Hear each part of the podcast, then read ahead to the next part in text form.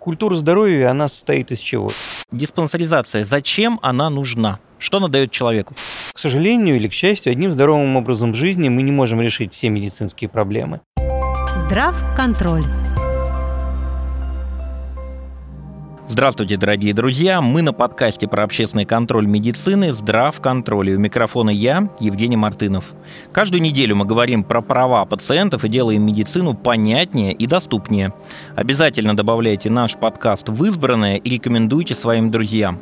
Мы выходим на всех популярных платформах, в эфире «Радио 1» каждую среду в 12.00 и на нашем телеграм-канале «Мартынов Life».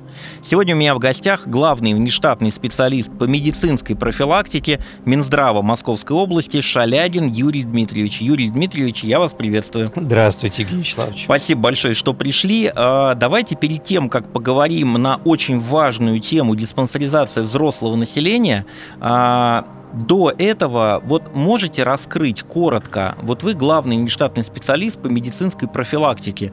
Чувствую, что эти два слова, медицинская профилактика, крайне важные и содержат в себе глубокий смысл. Как вот их понять и что в них содержится? Большое спасибо вам за вопрос. Вопрос очень интересный. Э, вообще медицинская профилактика – это изобретение советского здравоохранения. А, термин диспансеризация предложил э, Николай Александрович Семашко, э, один из первых наркомов здравоохранения. На самом деле медицинская профилактика – это одна из таких основных краеугольных частей э, культуры здоровья. Культура здоровья, она состоит из чего? Из здорового образа жизни, то есть отказа от э, вредных привычек, достаточной физической активности, правильного рационального питания и, э, самое главное, позитивного настроя, да, бодрости духа.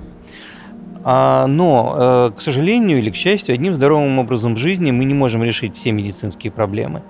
А, болезнь надо выявить, причем выявить на ранних стадиях. А, болезнь надо правильно лечить и контролировать, постоянно контролировать э, успешность лечения.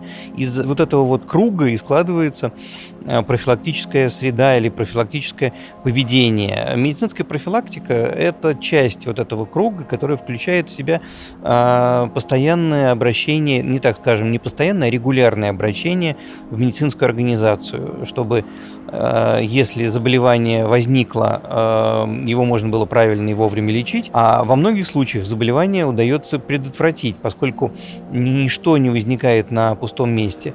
Всегда мы можем выявить факторы риска, на фоне которых развивается то или иное заболевание, причем все заболевания хронические, инфекционные имеют сходную причину, сходный характер, круг развития. И вот как раз медицинская профилактика позволяет нам справиться с этими проблемами, решать эти проблемы, не запускать заболевания и э, сохранить надолго здоровье э, для активной, успешной, ну и бодрой э, жизни. Ну, то есть получается, что говоря о медицинской профилактике, мы должны говорить и об ответственности жителя, гражданина или пациента по, по отношению к своему здоровью, посещать поликлинику, проходить вот э, определенные профосмотры, диспансеризацию, о которой мы сейчас наконец-то поговорим. Так вот, как пройти диспансеризацию? Зачем нужно углубленное обследование после перенесенного ковида? Вот эти вопросы мы сегодня обязательно обсудим. Но первое, э, перво-наперво все-таки э, диспансеризация. Зачем она нужна? Что она дает человеку?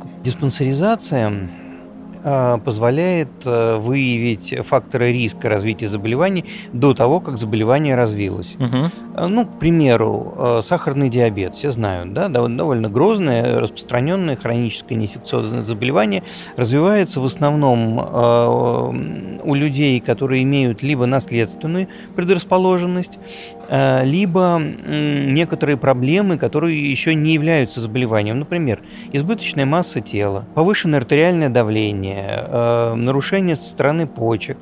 И э, это еще не диабет, но э, на диспансеризации медицинский работник, врач, и не только врач, и фельдшер, и медсестра, видя факторы, предрасполагающие к развитию сахарного диабета, могут предложить пациенту в некоторых случаях изменение образа жизни или режима питания, в некоторых случаях профилактическую терапию, я не буду сейчас говорить какую, естественно, она индивидуальна, и не допустить развития сахарного диабета. То же самое касается и сердечно-сосудистых заболеваний. Угу. К сожалению, к нашему большому сожалению, больше, чем в половине случаев э, смертельных сердечно-сосудистых заболеваний, таких как инфаркт и инсульт, они развиваются на фоне э, якобы полного здоровья. То есть человек не э, обращается к врачу, не проходит какую-то терапию, не проходит э, обследование и, к сожалению, Э, становится жертвой инфаркта или инсульта.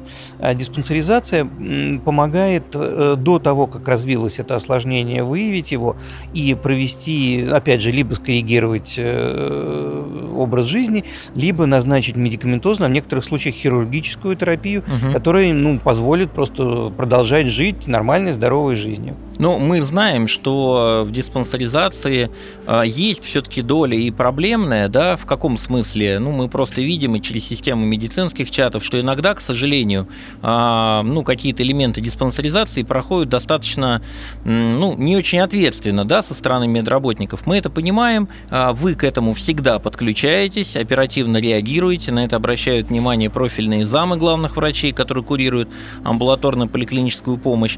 И очень хорошо, что вот эти случаи нарушений, да, как бы отхождения от некой алгоритмики прохождения диспансеризации, вы оперативно купируете. Вот я хотел спросить, вот э, до определенного возраста человек имеет право проходить каждый год профилактические медосмотры. С какого-то момента каждый год можно проходить диспансеризацию. Вот давайте еще раз напомним нашим слушателям, а, какие вот возрастные э, этапы, когда что нужно проходить. Давайте. Значит, у нас э, с детства проходят э, профосмотры, э, так называемые профосмотры несовершеннолетних.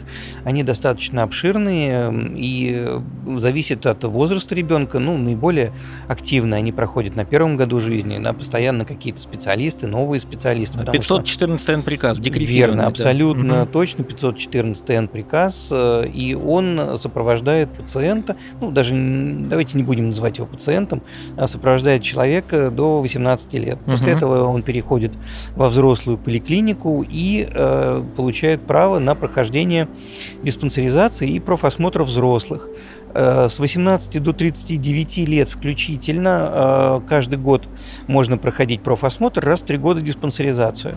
40 э, лет и старше диспансеризация становится ежегодной. Ежегодной. Я могу несколько слов сказать о принципиальных отличиях. Диспансеризация... Да, она... это интересно. От профосмотров. Да, диспансеризация представляет собой такой, ну, я не знаю, можно представить ее, ну, например, как пирамидку или как штангу, которую штангист поднимает, то есть базовый круг или базовая э, деталь этой пирамидки – это профосмотр, в который уходят самые простые э, мероприятия, такие как анкета, опросник для выявления факторов риска, анализ крови, э, холестерин, глюкоза входит в профосмотр, и э, осмотр терапевта. То есть это самые-самые базовые какие-то вещи. Да.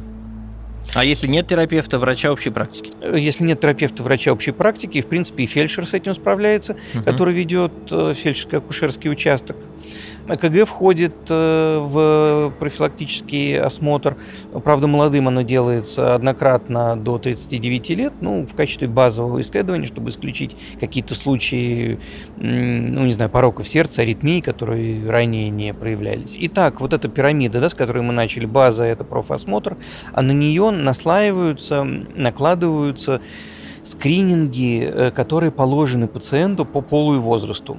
Э, в частности, это онкоскрининги, скрининги на выявление, на раннее выявление э, самых основных и наиболее часто встречающихся злокачественных новообразований. Они не входят в профосмотр, входят только в диспансеризацию. Это для женщин прежде всего маммография для, в качестве скрининга на рак молочной железы, э, для мужчин это прежде всего анализ на простат-специфический антиген а, для выявления, раннего выявления а, рака предстательной железы, ну, и для мужчин и женщин флюорография на выявление рака легких, э, кал на скрытую кровь для выявления рака кишечника, и осмотр щитовидной железы, лимфатической, лимфатических узлов, то есть диспансеризация, это, ну, как написано в приказе, да, прямо могу процитировать, это профилактический осмотр плюс онкоскрининги.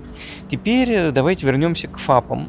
А фельдшерско-акушерский пункт не действует самостоятельно, он всегда входит в состав какой-то э, больницы, Конечно. какой-то поликлиники. Э, как правило, за фельдшерским акушерским пунктом закреплено кураторство врача, участкового, создан специальный участок, и с этого года врачи появляются, есть так называемый день врачебного приема на ФАПах у нас организован, врачи приезжают, смотрят, но начинает э, диспансеризацию, профосмотр а фельдшер сам. То есть э, берет кровь, холестерин, глюкозу. Фельдшер может сделать ЭКГ и передать ее во многих э, уже фельдшерских акушерских пунктах, в новых точно установленные ЭКГ, позволяющие передать э, кардиограмму для прочтения в головное медицинское учреждение. На некоторых акушерских, фельдшерско-акушерских пунктах фельдшер может взять мазок на онкоцитологию у женщин. То есть фактически профосмотр фельдшер закрывает полностью, а диспансеризацию он только э, начинает э, и направляет для дальнейшего прохождения пациентов в поликлинику. Однако, Евгений Вячеславович, вы очень правильно подметили, у нас есть передвижные бригады, э, передвижные медицинские комплексы, включающие и флюорографы, и маммографы, и э, по определенному графику они выезжают на сельские территории. Ну, сейчас, наверное, тяжело, потому что еще а, так сказать, погода не располагает, но а, в принципе в течение года эти комплексы выезжают и помогают фельдшерам проводить полноценную диспансеризацию, а, при том, чтобы пациенту даже не пришлось ехать э, в центральную районную больницу, ну, так сказать, столицу своего городского округа. Здрав Я напомню, дорогие друзья, что вы с нами на подкасте «Здрав контроль», и мы сегодня говорим про очень важную тему – диспансеризацию взрослого населения. Юрий Дмитриевич, впереди теплые э, деньки. Как э, с парками обстоят дела? А с парками дела обстоят очень хорошо. Э, в прошлом году мы впервые в Московской области массово э, провели диспансеризацию в парках. То есть наше население могло, гуляя в выходные дни, э, потратить несколько минут, там, может быть, там, несколько десятков минут на диспансеризацию. В этом году эта работа будет продолжена. Уже мы уже начали составлять планы и, э, безусловно, э, несколько тысяч э, наших людей, работающих, да, которым тяжело найти время в течение недели, смогут это сделать. Но я заодно хочу сказать, что, в принципе, по субботам поликлиники открыты и рады приветствовать наше население, готовы проводить диспансеризацию. Более того, проводим отдельные единые дни диспансеризации. Можно прийти и не в них, а в любой другой день, но в единый день врачи специально выводятся именно под профилактические исследования. А, всех ждем. А, ну, в воскресенье всем пока рады. еще, да, всем рады, да, приходите. А, я знаю, что диспансеризацию проводят и по субботам, правильно? Правильно. А в диспансеризацию дают выходной на работе? Диспансеризацию сейчас обычно это организуется так, поскольку все-таки диспансеризация она состоит из двух этапов. Да. Первый этап это Перейдем базовый. к этому вопросу, это важно. Вот, и я сейчас скажу, почему на второй, почему мы именно вот в этом контексте о нем я вспомнил. А, вот э, человек прошел все исследования, о которых мы сейчас говорили, и у врача что-то вызвало подозрение, потребовалась необходимость что-то уточнить. А пациента приглашают на второй этап диспансеризации. Вот для этого дня, для второго этапа а можно попросить э, выходной день у работодателя. В принципе, можно попробовать и по первому этапу попросить, но а, мы сейчас активно работаем с крупными, по крайней мере, предприятиями а, по выездной работе. То есть специалисты Минздрава выезжают на мобильных комплексах, разворачиваются на месте на предприятиях. Несколько десятков тысяч э, пациентов э, уже прошло диспансеризацию на предприятиях. То есть, в принципе, можно и без э, выходного дня обойтись. Это первое. И второе – а, мы сделали все, чтобы диспансеризацию можно было пройти за полтора-два часа.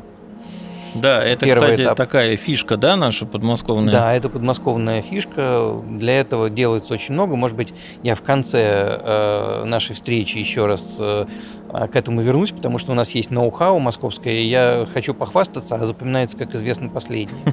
И у нас постепенно к этому поликлинике все подключаются. Как когда-то была ромашка для деток по профосмотрам, правильно? Да, да верно, часа? да, абсолютно верно. А, Юрий Дмитриевич, а как записаться на диспансеризацию? Скажите нашим а, слушателям. Записаться на диспансеризацию так же просто, как и просто на прием в поликлинику. Э, можно прийти в поликлинику и записаться через информат. Можно позвонить по телефону 122 и записаться, а можно никуда не ходить и из дома спокойно выбрать удобное время, записавшись через э, личный кабинет на региональном портале госуслуг. Итак, углубленная диспансеризация. Кому положено, когда проходить? Для этого должен быть перенесенный ковид или... Давайте про нее поговорим. Углубленная диспансеризация направлена на то, чтобы выявить осложнения а, после перенесенной коронавирусной инфекции. Но поскольку э, не все знают, что переболели, э, не все обращались к врачу в разгар эпидемии, угу. Эту углубленную диспансеризацию можно пройти любому человеку в поликлинике, надо только а, уже по приходу на место, а может быть при записи, в принципе, открытые специальные ячейки на углубленную диспансеризацию тоже, а, администратору сказать, что помимо обычной диспансеризации проведите мне, пожалуйста, еще и углубленную. Вам проведут, если э, она не проводилась ранее. Э, углубленная диспансеризация проводится а, однократно после каждого заболевания ковидом через 90 дней после выздоровления. Это важно. То есть спустя 3 месяца после выздоровления, чем это обусловлено? Почему именно 3 месяца, а не полгода или 10 дней? Э, должно стихнуть э, воспаление, должна стихнуть э, реакция организма, кровь прийти в порядок. Угу. Углубленная диспансеризация направлена на выявление осложнений со стороны легких, то есть проводится дополнительно спирография спирометрия, которая не входит в обычную диспансеризацию, и проводится более широкий анализ крови, э, плюс несколько функциональных тестов, которые врач может назначить при наличии жалоб или э, при определенных других, при наличии показаний, так скажем, для углубленного исследования. Со стороны легких мы ищем э, ну, последствия там, в виде фиброзов, в виде уменьшения жизненной емкости легких, но это даже не так важно, как то, что мы э, ищем стараемся исключить осложнения со стороны э, крови в виде тромбозов. Повышенную склонность к тромбообразованию, к сожалению, вызывает ковид. И вот на выявление этих осложнений как раз направлена углубленная диспансеризация. Но повторю, углубленная ни в коем случае не заменяет обычную. И э, это все, дополнение, кто... Это да, да, да. Это фактически расширяет э, спектр угу. обычной диспансеризации. Пациент имеет право провести только углубленную, но я никому не советую. Если уж вы пришли и потратили свое время на то, чтобы позаботиться о своем здоровье, конечно, лучше пройти и то, и другое. Юрий Дмитриевич, давайте поговорим на тему того, что делать, если человек хочет пройти диспансеризацию или углубленную диспансеризацию какого-то специалиста, на который на втором этапе, может быть, человеку показано. Его нет в поликлинике. Мы все понимаем, что э, узкие специалисты в поликлиниках появляются по количеству прикрепленного населения, и не в каждой поликлинике должен быть какой-то супер редкий специалист, например, нефролог, эпилептолог и так далее. А есть ли маршрутизация? И как вот, э, собственно, они что, только в крупных поликлиниках проводятся? Ну, чтобы э, все, соответственно, вся анкета была заполнена, по которой, по этой дорожной карте, по которой идет пациент. А, вопрос хороший, но сразу хочу сказать, что э, вне рамок диспансеризации, если врач что-то выявил, подозрение какое-то, а, проводится любое исследование, которое показано пациенту. То есть э, не имеет значения э, в рамках этой диспансеризации или вне рамок. Это для наших э, пациентов, уважаемых, вообще не важно.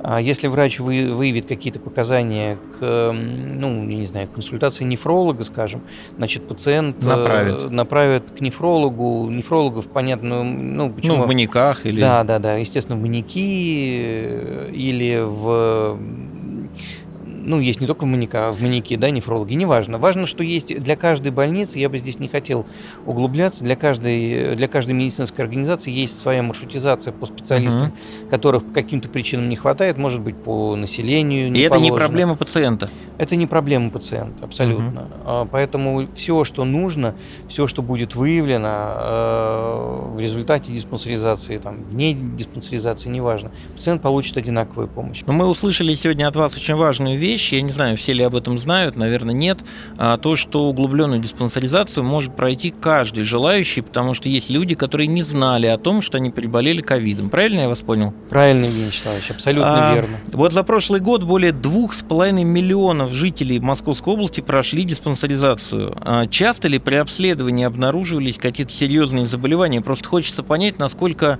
ну, эффективно, что ли, диспансеризация. Не знаю, к счастью или к, к несчастью, да, достаточно часто. А, наиболее часто а, выявляются сердечно-сосудистые заболевания а, и ну, существенно реже, гораздо реже, но тем не менее выявляются и злокачественное образование, и сахарный диабет, и хобл. Если немного статистики, сердечно-сосудистые заболевания впервые выявляются у 40 человек из тысячи обследованных. То есть, э, повторю, вот, допустим, тысячу человек мы посмотрели, которые ни на что не жалуются. У 40 мы обнаружили э, сердечно-сосудистые заболевания, которых, которых ни врачи, ни пациент не знал ранее. Угу. Онкологические заболевания выявляются у двух человек из тысячи обследованных.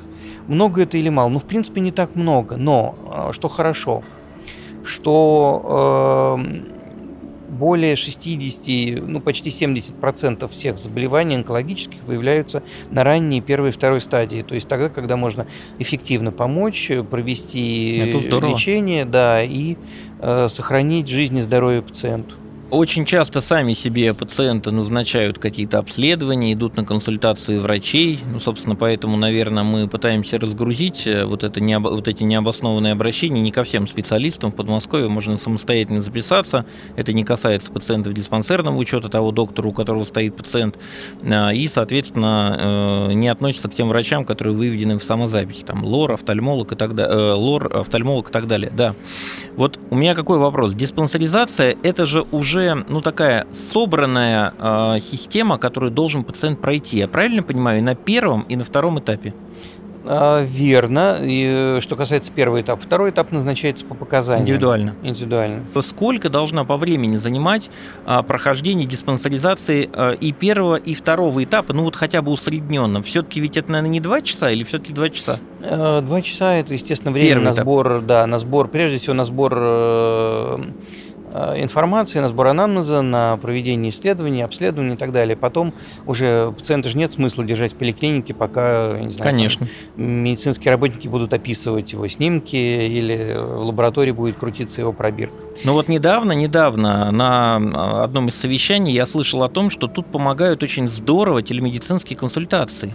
И благодаря телемедицинским консультациям, которые все больше и больше входят в нашу жизнь а, и помогают не только в системе врач-врач получить второе мнение, например, из того же ФАПа или амбулатории в рамках такого проактивного ведения диспансерных пациентов, но и помогают в системе пациент-врач. И вот сказали, что результаты первого этапа диспансеризации можно узнать через телемедицинскую консультацию консультацию. Да, это работает, да? Да, это работает, безусловно. А, главный принцип телемедицинской консультации перед ней должен быть всегда пациент осмотрен. Конечно. То есть э, идея следующая. Пациент прошел диспансеризацию, обязательно прошел осмотр терапевта. Далее пациент идет домой, э, врач получает результаты и, проведя телемедицинскую консультацию, сообщает пациенту окончательные, ну, так скажем, результаты диспансеризации, надо ли ему прийти на второй этап, угу.